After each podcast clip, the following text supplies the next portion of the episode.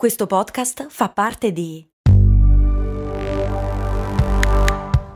Voice Podcast Creators Company. Another day is here and you're ready for it. What to wear? Check. Breakfast, lunch, and dinner? Check. Planning for what's next and how to save for it? That's where Bank of America can help. For your financial to-dos, Bank of America has experts ready to help get you closer to your goals. Get started at one of our local financial centers or 24-7 in our mobile banking app. Find a location near you at bankofamerica.com slash talk to us. What would you like the power to do? Mobile banking requires downloading the app and is only available for select devices. Message and data rates may apply. Bank of America and a member FDIC.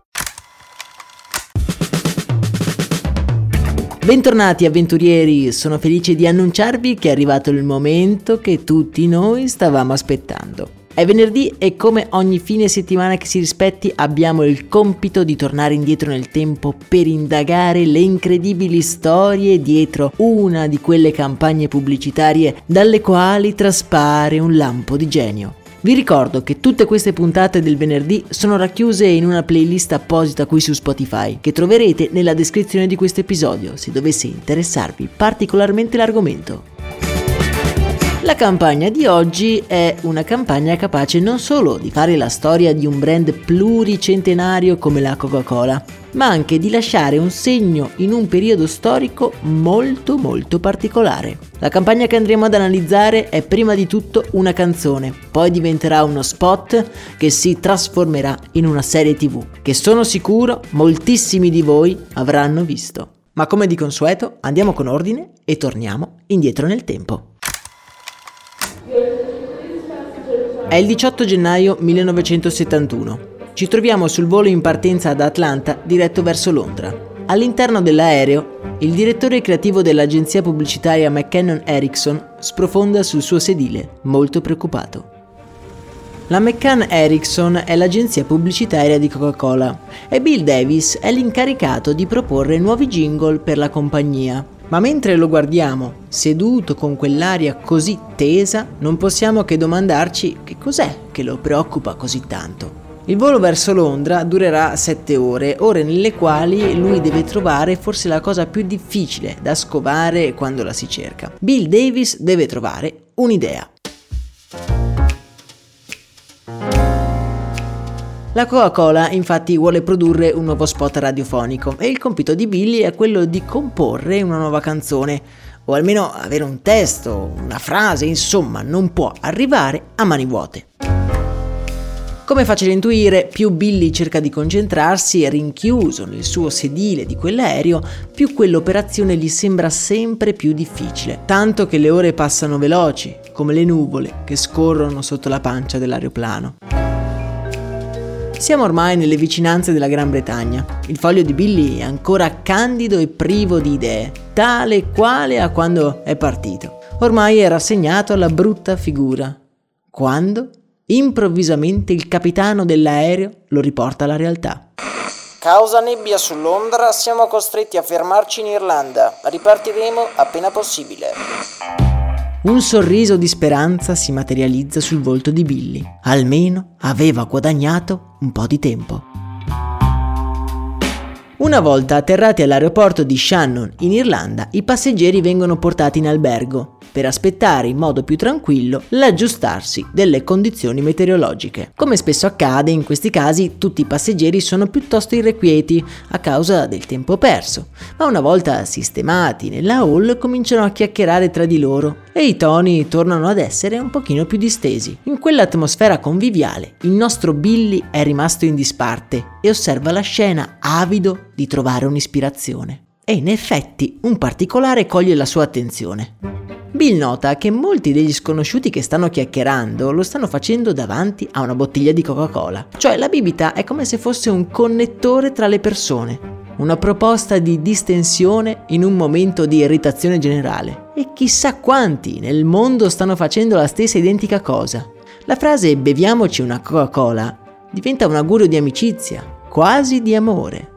Lentamente un'idea si disegna nella mente di Billy, offrire una Coca-Cola al mondo, in segno di pace. Questa, in effetti, potrebbe essere un'idea. Arrivato a Londra incontra i compositori avendo solo quel pensiero in testa, fare una canzone di speranza in cui metaforicamente si offre una Coca-Cola al mondo. I compositori però non ne sono così convinti. Se avessi la possibilità di comprare qualcosa all'umanità non comprerei di certo una Coca-Cola, ma una casa. Vorrei che tutti vivessero in armonia. Obietta Bill Davis, direttore musicale della Coca-Cola. All'udire quelle parole il nostro Billy non è preoccupato, ma soddisfatto. Quelle erano proprio le obiezioni di cui il processo creativo aveva bisogno. E dopo tutto, forse l'idea non era così male.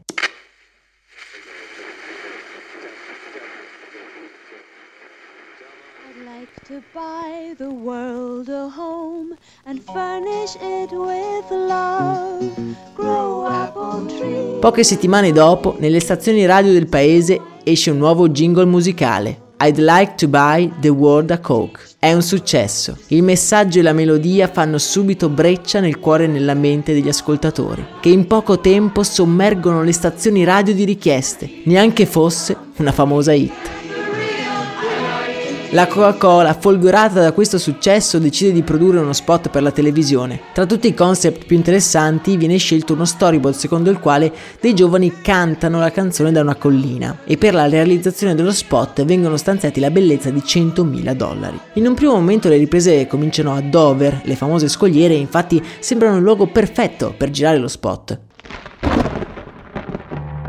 Purtroppo le condizioni atmosferiche costringono la truppa a spostarsi a Roma, alla ricerca di un clima più clemente. Su una delle colline appena fuori la capitale, i produttori riuniscono la bellezza di 500 giovani presi dalle strade di Roma. Si tratta di studenti o di turisti da tutto il mondo. Purtroppo la prima versione dello spot non va bene. Un temporale è appena passato e l'atmosfera, che doveva essere gioiosa e di speranza, è in realtà lugubre e molto tetra.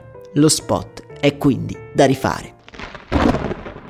Per rifare lo spot vengono stanziati altri 150.000 dollari, una cifra folle per l'epoca, e ci vuole più di una settimana per raggruppare di nuovo tutti i giovani che nel frattempo ovviamente erano ripartiti per i loro viaggi.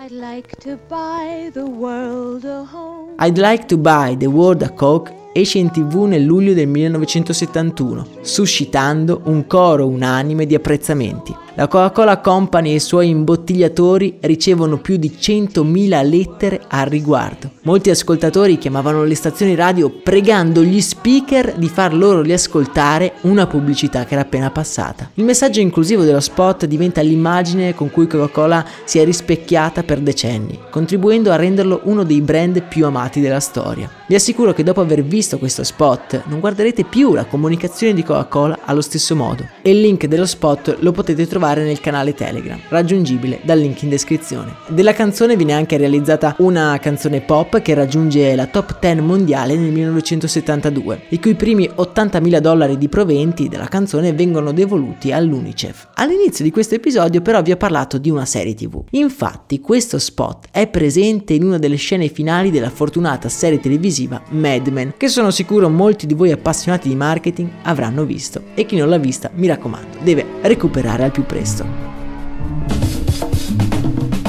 Anche per oggi è tutto, nella speranza di avervi incuriosito, io vi ricordo in descrizione tutti i link utili sia per entrare nel canale Telegram e diventare un membro attivo della community, sia anche per sostenere questo nostro appuntamento mattutino. A me non resta che abbracciarvi e augurarvi una serena giornata. Un saluto da Max Corona.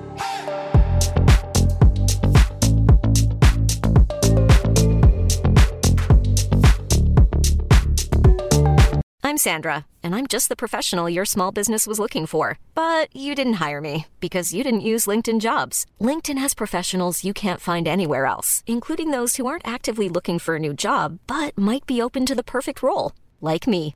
In a given month, over 70% of LinkedIn users don't visit other leading job sites. So if you're not looking on LinkedIn, you'll miss out on great candidates like Sandra. Start hiring professionals like a professional. Post your free job on linkedin.com/people today.